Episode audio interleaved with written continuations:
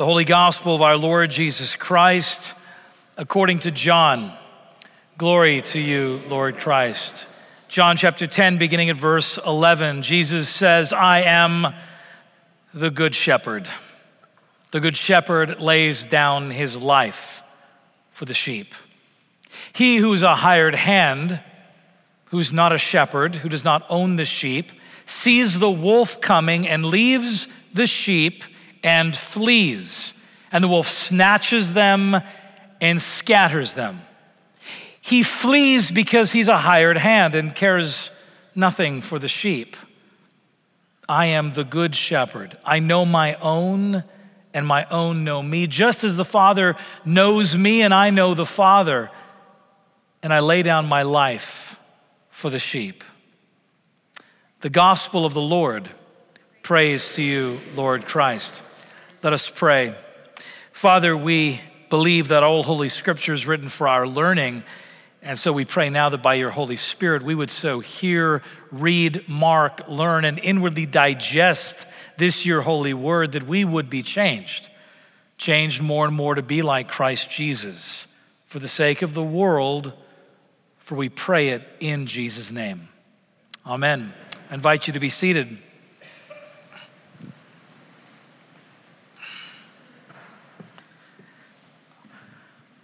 I desperately need a shepherd.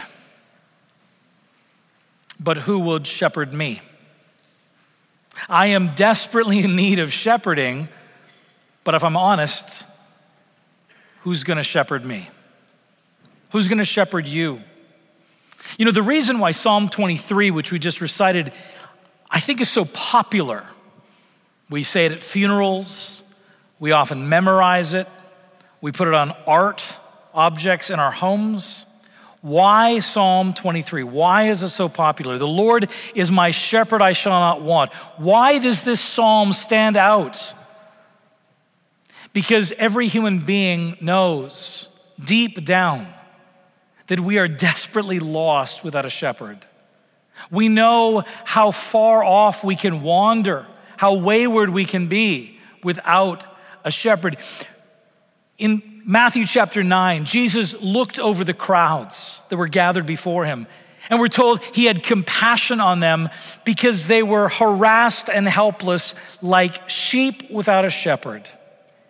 This is the picture of humanity, desperately in need of a shepherd. And yet, Jesus says in John chapter 10, if you turn there with me, John chapter 10, verse 11, he says, I am the good shepherd. And, you know, we're always taught in seminary uh, not to do word studies in front of the congregation because it comes off as just you're trying to show off the, you know Greek or Hebrew. But I'm going to do it anyway now. The, the truth is in Greek, when we say good shepherd, our English word good does not contain enough to understand what he means by this. When he says, I'm the good shepherd, there are two words for good in Greek. The one is agathos, which we get the word or the name Agatha from, and that means morally upright, like just like really good, a good shepherd. Like, you know, there's bad shepherds and there's good shepherds, right? There's another word, kalos, which goes much further. Kalos means beautiful, beautifully good, genuinely good, outstandingly good. And this is the word that Jesus uses of his shepherding I am the beautiful, outstandingly good shepherd, better than any shepherd you could ever imagine. What Jesus is promising us is that He has come to shepherd us, to answer that question, that longing within our hearts. I need a shepherd. And He says, I'm the good shepherd. But here's what's fascinating as we look at John chapter 10 together this morning is we see three things among many in this text about shepherds and sheep. First of all, we see that we, like sheep, are wayward. We are so easily going to get ourselves lost. That's the first thing we need to recognize that we are terribly wayward, like sheep, but also that we're also terribly weak, that we're desperately indefensible, that there's a great predator coming for us and we can do nothing to stand against him. We are wayward and we are weak. But not only are we wayward and weak, we like sheep are wicked. Now you may say, come on, that's a bit much. Poor little sheep, are they really wicked? Trust me, they may not be wicked, but we, the sheep, are wicked, okay? But here's the good news of God in Jesus Christ, which we see in John 10 this morning that though we, like sheep, are wayward and weak and wicked, Jesus wants to be our good shepherd. He wants to shepherd you, and he wants to shepherd me.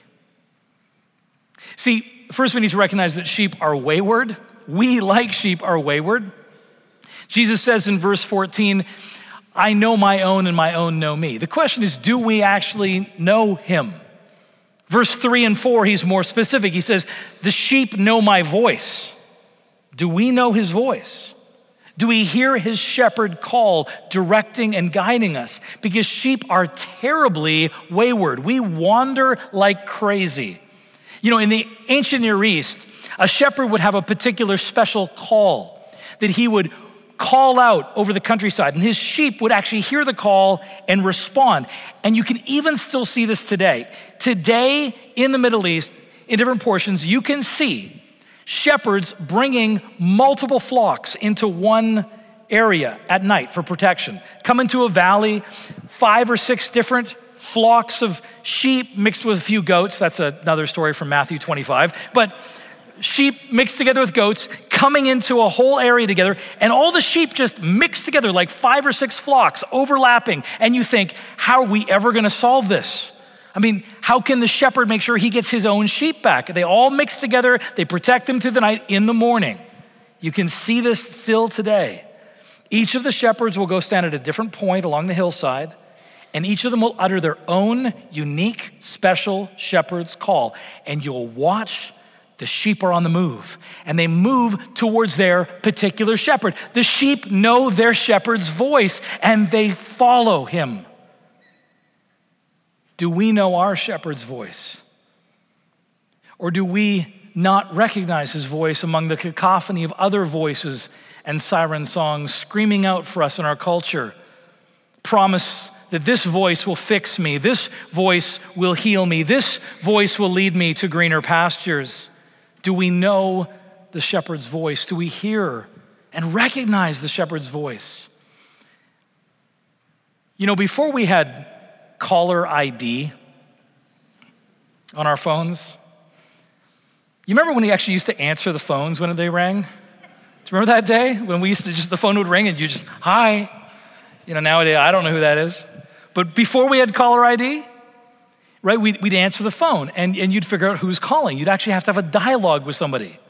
Now, if you were calling someone, you would approach that phone call in different ways depending on the quality and the closeness of your relationship, right? So if I was calling someone I did not know, I would call them and have to introduce myself. I'd have to use all my name and probably my title and my position and say, This is Father Paul Donison calling from Christ Church, and I'm calling about this, right?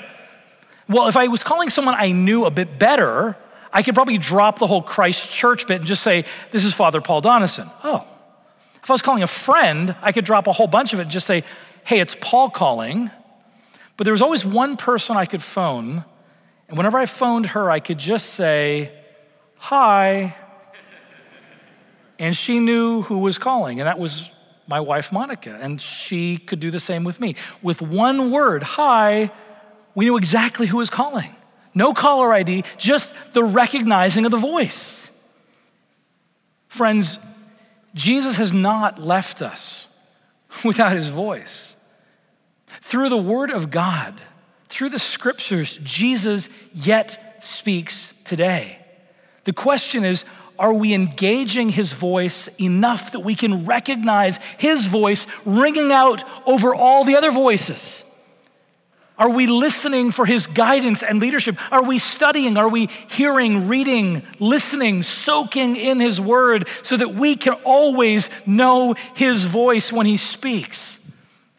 I like how J.I. Packer says this of the voice of Jesus, of the study of God's word. He said, Disregard the study of God's word, and you sentence yourself to stumble and blunder through life blindfolded, as it were, with no sense of direction no understanding of what surrounds you. This way you can waste your life and lose your soul. Now, there's some in the room that I think, really? You think Jesus' voice is that important? As you enter into his voice, as you listen again and again in your life, you will find Jim's, Jim Packer's words to be nothing but truth. Without the voice of Jesus, we are lost. Lost. Jesus is speaking to us. Are we listening? His word is very near. You know, it's fascinating what happens when people stop listening to the voice of Jesus. When I stop listening to the voice of Jesus for a period of time, we become terrible versions of ourselves. One of the greatest examples of this in scripture is in 2 Kings chapter 23. So in 2 Kings chapter 23, if you can imagine, Israel lost the Bible for a generation. Yes, it actually happened. They lost the Bible for a whole generation. They lost the book of the law. And in one generation of not having God speaking his word over them, they became so corrupt. When they finally, under Josiah, the king, found the book of the law in the temple, Hilkiah found it. Can you imagine finding the Bible? Go, wow, we, we didn't know that God had actually spoken, and here it is. And they began reading the Bible, and here's what they discovered and they had to make some quick repairs and some reforms. In one generation of not listening to God's word, they found that in the temple of God, there were all these items, these instruments, these tools that were being used to worship pagan gods. And they were like, well, I guess those have got to go. And they found also in the temple of God, there were priests who had been set up to be priests of pagan gods, to pray to and worship other gods. And they were like, well, I guess those priests have got to go as well. And then they found in the temple as well, there, were, uh, there was an Asherah pole. There was literally a statue that was for another pagan god in the temple of Israel.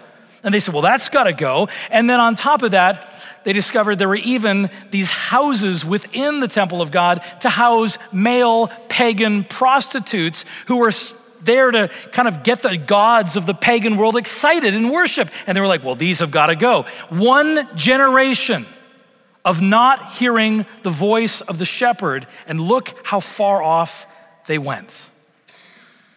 And it's easy for us to go, oh, Israel, look at, look at, look at them. Look at yourself, look at myself. When we stop listening, we become terrible versions of ourselves. God's word is very near to us. He's speaking to us.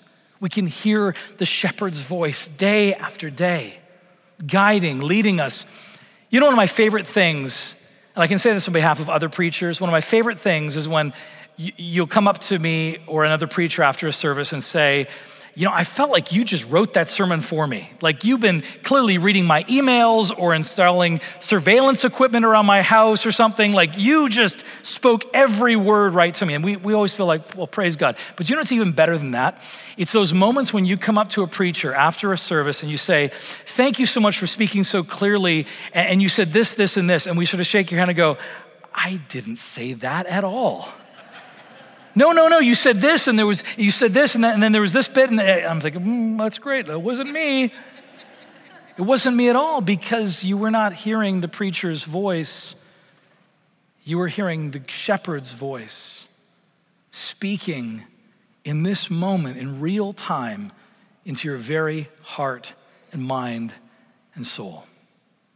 In the words of Psalm 119, Thy word is a lamp unto my feet and a light unto my path. We are so wayward as sheep, and yet the shepherd's voice speaks. Are we hearing it? But it's not just that we're wayward as sheep, we're also weak. You see, there's an enemy that's been coming at us ever since Genesis chapter 3, an enemy that we can't deal with, an enemy called death. The result of our sinful rebellion Death has come on the scene and it comes for each and every one of us. And we can do whatever we can to ignore it and pretend it's not there. But the truth is, death is always before us. And this enemy, before this enemy, we are completely defenseless and weak. You know, in verse 12 of John 10, Jesus says, The hired hand, who's not the shepherd, who does not own the sheep, sees the wolf coming and leaves the sheep and flees. And the wolf comes and snatches them, the sheep, and scatters them. He says, He flees because he is a hired hand and cares nothing for the sheep. Jesus is speaking these words to every other false shepherd, false worldview, false ideology that claims we can fix you, we can heal you, we can save you. He says at the end of the day, they are hired hands and they care nothing for you and they can do nothing for you ultimately. Death will come upon you no matter what. See, as a former atheist, whenever I'm engaging with someone who's a non believer, you know, people can often think if you start trying to evangelize them, oh, you're trying to override, you know, my worldview. And I always say, yes, of course I am, because I think my worldview is superior to yours, but that's okay. You can keep yours. Like if you want to. I mean, you can be kind about it. Say, I truly believe that what Jesus has given me and given the church is the superior worldview over every other worldview, right? The King of Kings and the Lord of Lords. I'll say, but you're entitled to keep your opinion. I mean, honestly, I will respect you for holding to your opinion, but I only ask you to do this take the hardest things in life and throw them at your worldview and see if your worldview stands.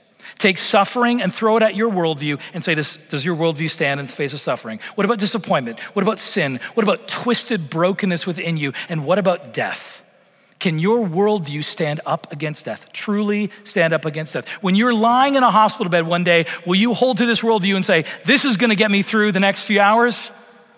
Or will you find it falls to pieces? Jesus says, I am the good shepherd. It's interesting, earlier in the passage, Jesus says in verse 7 that he is the door to the sheep. And you read that and you think, well, I, I, thought we were talking about you being the good shepherd, and over here you're talking about being the door to the sheep and the gate. And you think, Jesus, you know, which, which is it? Like you're kind of mixing your metaphors here. I mean, I was told when I was in, you know, 10th grade English, it's like you don't mix your metaphors, you know, stick with one metaphor. Jesus, are you the gate or are you the shepherd? And the truth is, if you understand what an ancient Near Eastern shepherd is, the shepherd is the gate. Here's what I mean. See, when the shepherd would bring in the sheep into an enclosed pen to protect them at night, Get them all in there. The shepherd not only has his staff and his rod to protect them, but he has his very own body.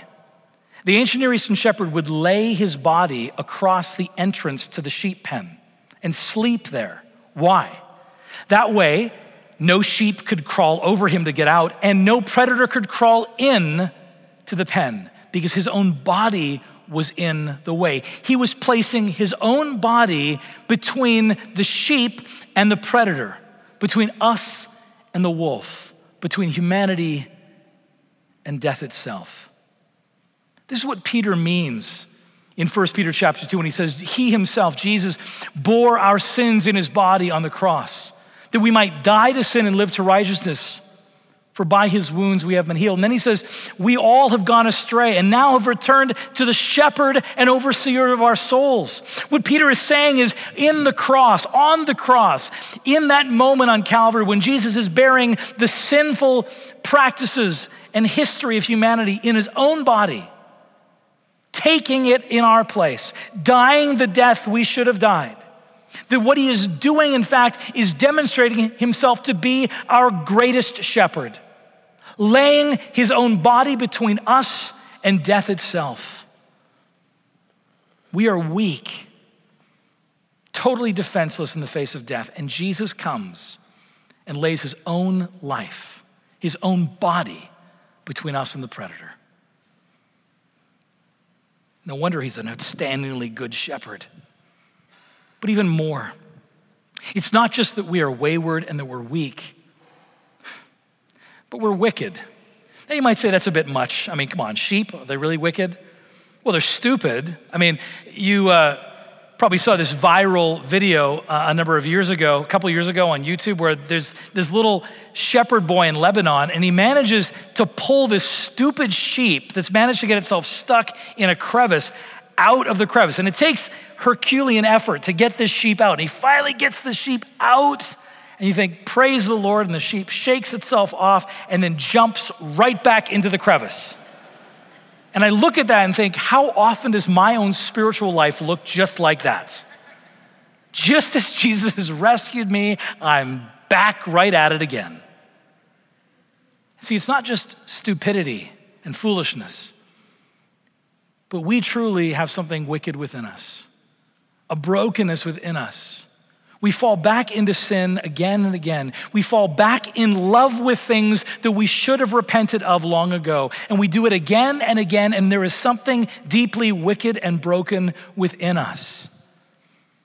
And yet, Jesus says he wants to be our good shepherd. Do you notice in verse 14 where he says, I know my own, and my own know me? So he's saying, I know you. Like, I, I totally know you. And then he says something even more profound in verse 15. He says, As the Father knows me, and I know the Father. In other words, I know you, y'all, the sheep, just as much in the same way, with the same level of knowing that I know the Father and the Father knows me. That that level of knowing between the eternal Father of heaven and the Son of heaven, eternally, forever together. That level of knowing is how much He knows you. He penetrates your very soul and heart and mind. That's why at the beginning of our worship service every Sunday, we say, Almighty God, to you all hearts are open, all desires known, and from you no secrets are hid. We're acknowledging that God knows us, He knows us to the core. But here's the good news of God it would be terrifying to know that God knows everything about us if it wasn't for the fact that this shepherd then still wants to be our shepherd. He knows us and he still loves us. You know, we often get that sequence wrong. We often think that God comes and does his work of restoration and redemption in our lives. Like, I'm gonna fix them up a bit, and then says, Ah, look at this. Now I can love this child. That's not how it works with God. God comes first in love to those who are wicked and broken and wayward, weak, and says, I love you.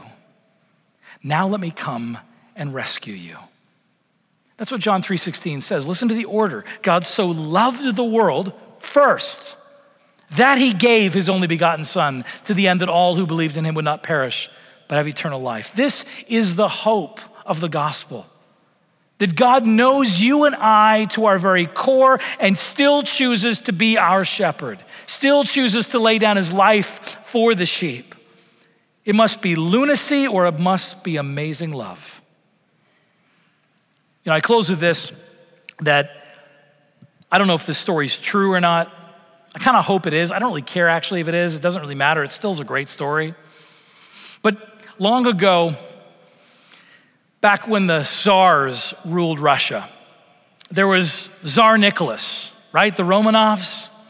And this is the true story. We know this is that Tsar Nicholas was known to dress up as a common soldier and go amongst his ranks so that they wouldn't know the emperors among them, just to see what was going on among the troops. And this actually was recorded, went on. So in one of these stories about Tsar Nicholas, he's walking through the camp dressed as a meager soldier the emperor himself, and he walks into one particular tent where the guy who I guess is in charge of the money is going through all the accounts, and he finds this man who's just passed out, drunk, passed out on the ledger, just gone. And he looks at the ledger and he realizes what this man has been doing is allocating and adding up all the embezzlements that he's done over the years to the army. Like, this is all the stuff that this man has stolen from the army, from the emperor himself. I mean, it's this massive long list. And at the bottom of it, the man has simply written, Who can pay such a debt? Well, it turns out the man had intended to take his life that night, just in the face of this horrible debt he could never repay. And he got himself so drunk, he just passed out before he took his life. And the emperor looks over the ledger and sees this man's sin laid out, and sees this poor man laid out, this deeply wicked sinner and sees that line written where he says, Who could pay so great a debt? And the emperor takes the pen and writes his own name in answer Nicholas. Nicholas can take the debt, seals it with his emperor's ring. And when the man wakes up, he sees that the emperor himself has paid and forgiven the debt. Friends, I share this simply for this purpose the God of heaven has looked into the books of your life and my life. He's looked at the great list of brokenness and sin that lays before us. He's looked into the books And he said, I will pay. I will pay. This is why he is the outstandingly beautiful, genuine shepherd of our souls. I am in desperate need of a shepherd, and so are you.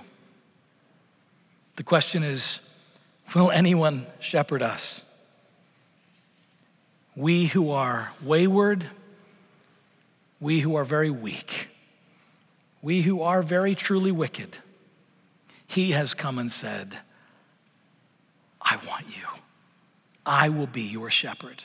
Each and every week, friends, we get ourselves lost and wayward out there. And each and every week, the shepherd comes for us, in the words of Luke chapter 15, finding the lost sheep, putting us on his shoulders, and bringing us home, rejoicing that this sheep that was lost is now found again. And he brings us here not because we chose to be good sheep,